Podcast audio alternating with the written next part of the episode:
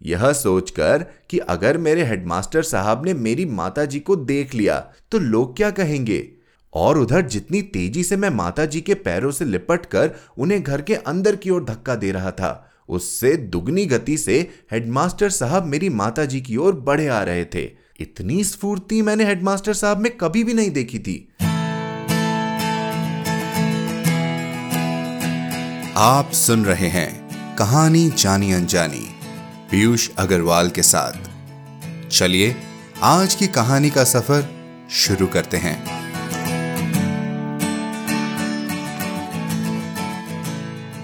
नमस्कार दोस्तों, माइक के इस तरफ़ से हेडफोन के उस तरफ़ सुनने वालों को मेरा यानी पीयूष अग्रवाल का सलाम। तो दोस्तों, आज हम फिर से आपके साथ है एक खास दिन मनाने। जी हाँ, आप सबको शिक्षक दिवस की हार्दिक शुभकामनाएँ।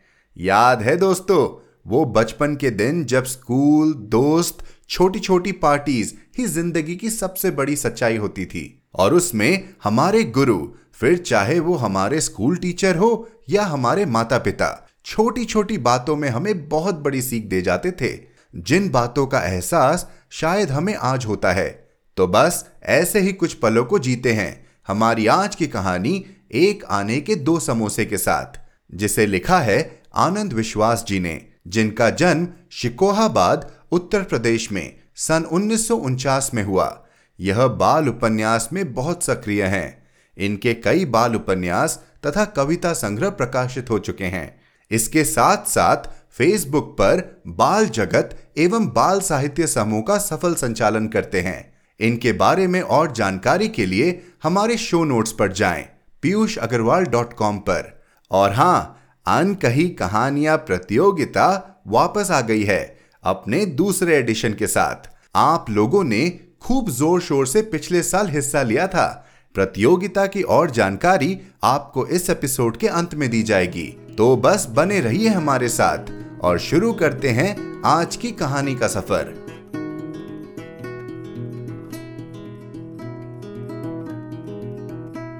एक आने के दो समोसे। आनंद विश्वास। बात उन दिनों की है, जब एक आने में दो समोसे आते थे और एक रुपए का सोलह सेर गुड़। अठन्नी चवन्नी का जमाना था तब। प्राइमरी स्कूल के बच्चे पेन पेंसिल से कागज़ पर नहीं, बल्कि नैजे या सरकंडे की बनी कलम से, खड़िया की सफ़ेद शाही से, लकड़ी के तख्ते की बनी हुई पट्टी पर लिखा करते थे। वो भी क्या दिन थे? जब पट्टी को घुट्टे से घिस घिस कर चिकना किया जाता था। उस लिखने में मज़ा ही कुछ और था। पट्टी की एक तरफ़ एक से सौ तक की गिनती और दूसरी तरफ़ दो से दस तक के पहाड़े लिखकर मास्टर जी को दिखाकर उसे पानी से धो दिया जाता था।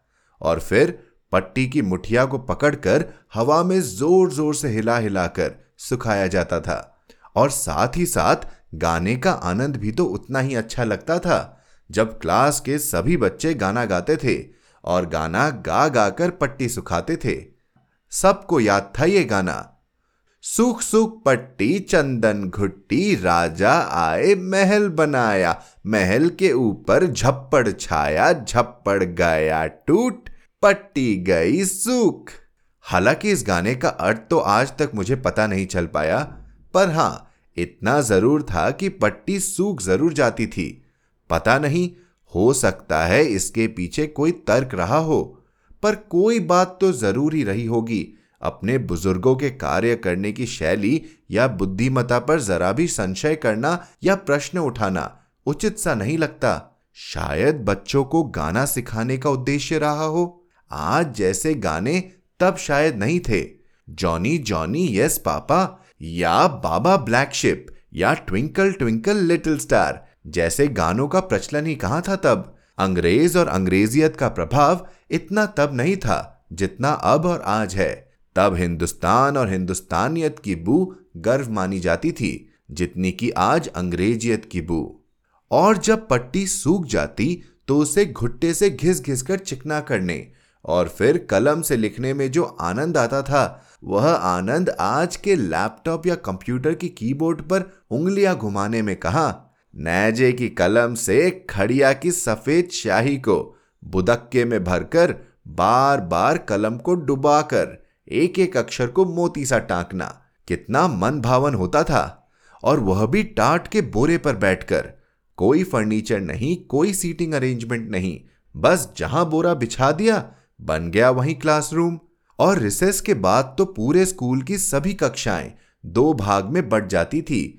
और फिर शुरू हो जाता था दो से पच्चीस तक के पहाड़ों का बोलना। एक टीम बोलती, दो एकम दो तो दूसरी बोलती, दो दूनी चार। और इसके बाद फिर ढड़ैया, अद्धा, पौना और सबैया। सबको सब कुछ तोते की तरह रटे पड़े थे। रोज़ाना जो बोलने पड़ते थे, दिमाग ही कैलकुलेटर और कंप्यूटर बन जाता था। गलती करने पर पाँच संटी की सजा तो सामान्य सजा ही मानी जाती थी। शीशम की संटी का ही प्रचलन था तब, और हर संटी पर चीख से निकल जाती थी बालकों की। पर मजाल है कि कोई वाली आकर कह दे कि, मास्टर जी, आपने मेरे बालक को क्यों मारा? हाँ ऐसा ज़रूर कहने आते थे कि, मास्टर जी, अगर ये कोई गलती करे तो इसे मार मार कर सुधारिए। इसे अपना बच्चा ही समझिए। आत्मीयता भी थी तब, और कर्तव्य का बोध भी। और इतना ही नहीं इससे बड़ी सजा होती थी मुर्गा बनने की। यानी अगर गलती करोगे तो फिर मनुष्य योनि से मुर्गा योनि में प्रवेश, और कुछ समय के लिए मुर्गा बना दिया जाता था, और कभी कभी तो निर्जीव कुर्सी भी बना दिया जाता था, और उस बाल कुर्सी पर किसी बालक को बैठा भी दिया जाता था, या फिर सिर पर ईंट रख दी जाती थी, और ईंट गिरने पर फिर वही पाँच संटी की सजा। जी हाँ, वही शीशम की संटी चरित्र निर्माण और न्याय के साथ कोई समझौता नहीं किया जाता था। निष्पक्ष न्याय होता था मास्टर जी के दरबार में। मैं पांचवी कक्षा में पढ़ता था। यूँ तो मेरी गिनती स्कूल के अच्छे बच्चों में होती थी और सभी शिक्षकों का स्नेह मेरे ऊपर रहता था। फिर भी मुझे सबसे अधिक डर लगता था तो वे थे मेरे स्कूल के हेडमास्टर साहब। और हेडमास्टर साहब अगर सबसे अधिक किसी को प्यार करते थे तो वह मैं था। कारण मुझे पता नहीं पर मैं तो यही मानता था कि मैं पढ़ने में होशियार हूँ और हेडमास्टर जी का सब काम दौड़ दौड़ कर कर देता हूँ। मसलन चौक लेकर आना या बोर्ड को साफ़ करके रखना, या फिर जब कभी उनका आदेश होता तो बाहर लगे हैंडपंप से ठंडे ठंडे पानी का ग्लास भरकर ले आना। पानी तो वे अक्सर मेरे हाथ की ही पिया करते थे और मैं भी पानी लाने में सफ़ाई का बहुत ध्यान रखता था, शायद इसलिए या और कुछ। पर कारण का मुझे पता नहीं। उन्हीं दिनों म्यूनसिपालिटी के चुनाव होने वाले थे और प्राइमरी स्कूल्स म्यूनसिपल बोर्ड के अंतर्गत आते थे। चुनाव संबंधी कार्य प्राइमरी स्कूल्स के टीचर्स और हेडमास्टर्स को सौंपे गए थे और सभी शिक्षकों को निर्धारित वार्ड में जाकर चुनाव की वोटिंग पर्चियों को बांटना तथा अन्य कार्य सौंपे गए थे। हेडमास्टर साहब को जो वार्ड सौंपा गया था, उसी वार्ड में मेरा घर था और यह सब काम स्कूल छूटने के बाद ही करना होता था। शाम का समय था घर के बाहर चौक में मैं अपने साथियों के साथ खेल रहा था और इसी समय हेडमास्टर साहब का आना हुआ। हेडमास्टर साहब को देखते ही खेल तो तुरंत बंद हो गया और सभी साथी जिज्ञासावश हेडमास्टर साहब के पास पहुँच गए, पर मैं दौड़कर घर पहुँचा और माताजी को बताया कि मेरे स्कूल के हेडमास्टर साहब बाहर आए हुए हैं, अतः वे घर से बाहर ना निकले और घर के अंदर ही रहें।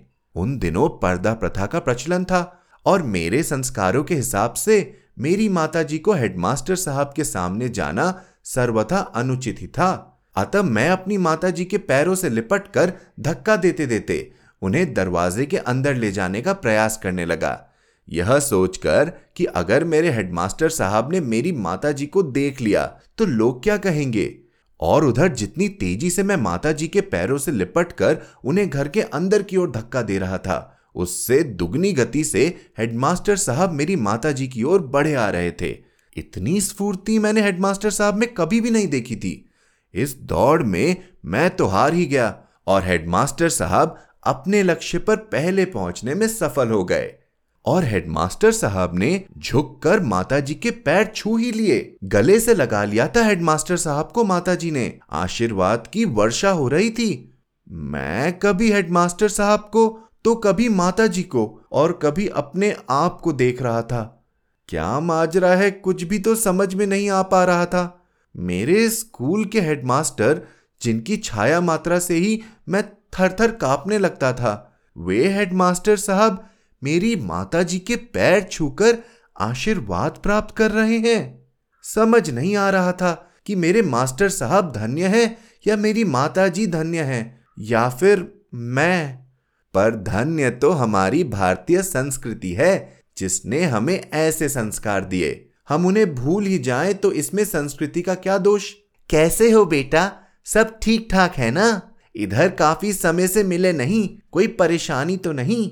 माता जी ने बड़े ही स्नेहिल भाव से हेडमास्टर साहब से पूछा, बस माता जी आपका आशीर्वाद है। गाँव गया था, बेटी की शादी कर दी है। लड़का गाँव में ही लेखपाल है। बाकी सब ठीक है। हेडमास्टर साहब ने माता जी से कहा, चलो अच्छा हुआ बेटा, एक ज़िम्मेदारी तो पूरी हुई।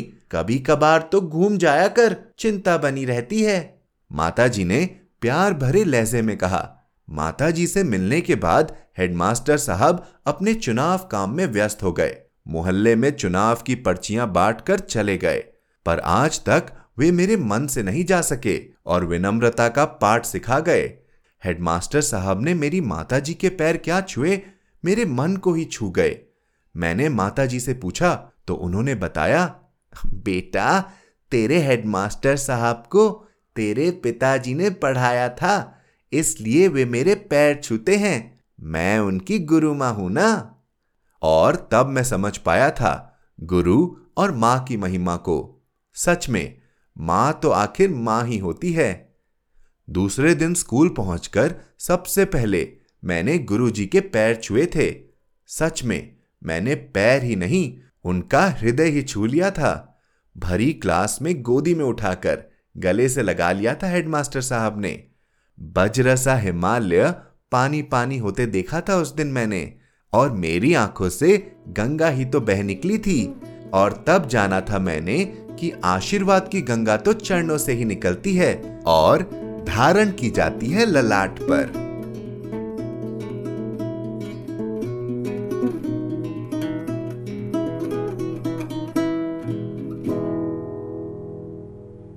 तो दोस्तों, कैसी लगी आज की कहानी? क्या आपको अपने बचपन के कोई टीचर याद आए? उनके साथ बिताए पल या कोई घटना? हमें ज़रूर लिखकर बताएँ। Hello at the rate Piyush Agarwal dot com पर। इसी के साथ हम आते हैं हमारे अनकही कहानियाँ पर। कहानी जानी अनजानी फिर से एक बार ला रहा है वो प्रतियोगिता, जिसे आप लोगों ने बहुत सराहा था। नया साल, नई प्रतियोगिता, पेश है नए अंदाज में। तो सुनिए। कहानियों में छुपे होते हैं हज़ारों राज। क्यों ना हमसे बांटे वो राज? फिर से एक बार। कहानी जानी अनजानी फिर से लाए हैं। अनकही कहानियाँ इस साल। अपने अंदर के लेखक को कर लीजिए बिल्कुल तैयार, क्योंकि आता है ये मौका साल में बस एक बार। बांटे जो आप हमारे संग कहानी अपनी। 2000 शब्दों से ज़्यादा ना हो लेखनी उसकी। किसी और की ना हो रचना अपने ही शब्दों से बुन कहानी लिखना। जो पाएगा प्रथम पुरस्कार, नकद राशि के इनाम का होगा वो हकदार। अब कितनी होगी वो नकद राशि, जीत कर जानेगा प्रतिभागी। प्रथम, द्वितीय व तृतीय कहानी कहानी जानी अनजानी पर पढ़ी जाएगी पीयूष अग्रवाल की जुबानी। आपका भी साक्षात्कार होगा उसमें शामिल, ताकि हम जान पाए कहानी के पीछे की कहानी। बाकी सब प्रतिभागी को भी हम न करेंगे उदास। कहानी क्लब की मेंबरशिप है, हमारे पास उनके लिए जनाब, जिसमें हम सब मिल करेंगे खूब सारी चर्चा। अब हमारा भी तो बिन कहानियों के मन नहीं भरता। बस यूँ ही हँसते गाते बन जाइए। अनकही कहानियों का हिस्सा। 20 सितंबर तक भेजिए हमें कहानी अपनी बिन भूले कोई भी किस्सा। हमें इंतज़ार रहेगा खूबसूरत कहानियों का। क्योंकि आप और हमसे बनता है परिवार कहानी जानी अनजानी का। तो क्या आप तैयार हैं? खुद भी कहानी लिखे, अपने दोस्तों को भी बताएँ, अपनी एंट्री सबमिट करने और बाकी जानकारी के लिए पीयूष अग्रवाल डॉट कॉम पर जाएँ। इसी नोट पर मैं आपसे विदा लेता हूँ। अगर हमारी कहानियाँ आपके दिल को लुभा रही हो तो आप हमें सपोर्ट भी कर सकते हैं। और जानकारी के लिए पीयूष अग्रवाल डॉट कॉम पर सपोर्ट द लिंक पर क्लिक करें। आप जिस भी ऐप पर यह पॉडकास्ट सुन रहे हैं, हमें सब्सक्राइब करना या फॉलो करना ना भूलें। हर शुक्रवार आप तक नई कहानियाँ लाने का श्रेय मैं अपनी टीम को देना चाहूँगा। आज के एपिसोड की प्रोड्यूसर और उस सुंदर कविता की रचयिता है देवांशी बत्रा। आप सुन रहे थे कहानी जानी अनजानी पीयूष अग्रवाल के साथ, जो कि इंडी पॉडकास्टर की एक पेशकश है। तो हम आपसे मिलते रहेंगे। हर शुक्रवार। तब तक के लिए अपना ध्यान रखिए, स्वस्थ रहिए और मुस्कुराते रहिए।